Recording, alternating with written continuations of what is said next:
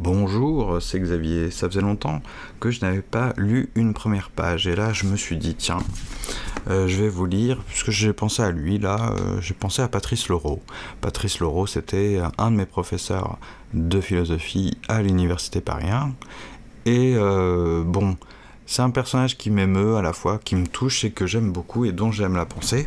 Donc je me suis dit, tiens, je vais vous lire un petit peu de lui euh, pour vous donner envie euh, de le lire ou de l'écouter, puisque je pense, bon, je peux me tromper, euh, mais il y a un an ou deux encore, on pouvait l'écouter dans des euh, je moi, moi-même, je suis allé euh, écouter des conférences à l'école des hautes études en sciences sociales, par exemple. Euh, bon, voilà, il est plus prof à, la Sorbonne, mais bon, j'espère qu'il écrit encore et qu'il sera publié. Parce que là, l'ouvrage que je tiens entre les mains, qui s'intitule Le tempo de la pensée, ça date de septembre 1993. Donc ça, c'est paru aux éditions du Seuil, dans la librairie du XXe siècle, la collection.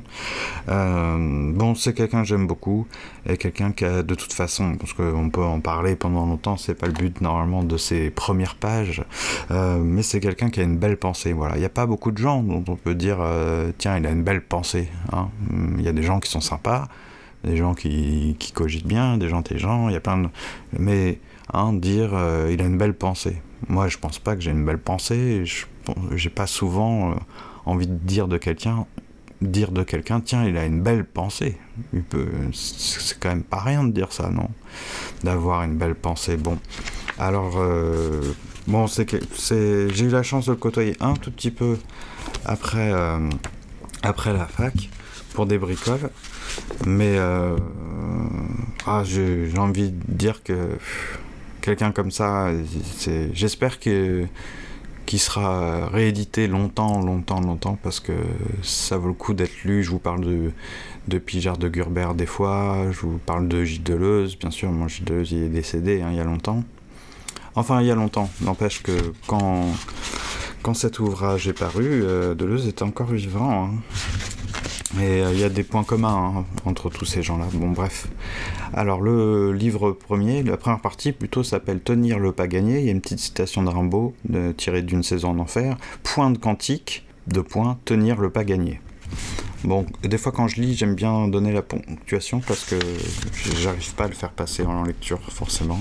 Alors le chapitre premier là, c'est rattrapage et je vous lis la première page plus euh, un petit bout de la deuxième page pour qu'on comprenne euh, que je puisse finir la phrase. Aurait-on soupçonné qu'il puisse prendre part à une même épreuve? Aristote ne rattrapera pas Rimbaud, insolite compétition qui n'aurait pas lieu d'être si elle n'avait pour motif une réaction identique à une même phrase, une phrase en commun, partagée entre Aristote et Rimbaud, qui commande la vitesse des opérations et, avec la vitesse, tous les autres problèmes. Aristote puis Rimbaud deux points. Là, je vous dis deux points parce que c'est pas forcément très clair à la lecture. Il y a deux citations qui vont suivre. L'une d'Aristote, tirée euh, de la physique, il me semble, du livre 2 de la physique. Euh, puis une citation de Rimbaud, euh, toujours d'une saison en enfer, il me semble. Alors, commençons par Aristote. Quant à essayer de démontrer que la nature existe, ce serait ridicule. Démontrer ce qui est manifeste par ce qui est obscur, c'est le fait d'un homme incapable de distinguer ce qui est connaissable par soi et ce qui ne l'est pas. C'est une maladie possible, évidemment. Un aveugle de naissance peut bien raisonner des couleurs. Après, on, a Rimbaud, donc qui suit, mais n'y a-t-il pas un supplice réel en ce que, depuis cette déclaration de la science, le christianisme, l'homme se joue se prouve les évidences, se gonfle du plaisir de répéter ses preuves et ne vit que comme cela. Bon, c'était pas forcément la meilleure lecture qui soit de Rimbaud. Un même alors là, euh, Monsieur Patrice Laureau poursuit, reprend. Un même diagnostic, donc, sur la maladie mortelle de l'esprit, qui s'amuse à prouver l'évidence, qui joue stérilement avec la contradiction, ouvrant la voie au nihilisme, séduit par la proposition, c'est plutôt le rien qui est, et c'est plus intéressant. Allez résister à cette phrase. Elle est, à des variantes près, dans toutes les têtes philosophiques. Le temps mis à s'ajuster à cette provocation donnera la vitesse d'une pensée. Voilà. Alors là, si... non, j'allais dire si vous avez écouté euh, ce que je dis de Gilles Deleuze des fois, mais non, je vous ai pas encore parlé de ça.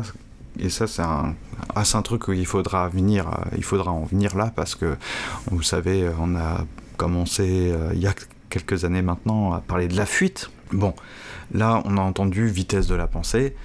Euh, si vous avez déjà lu du Gilles Deleuze, vous savez ce que ça, ça signifie.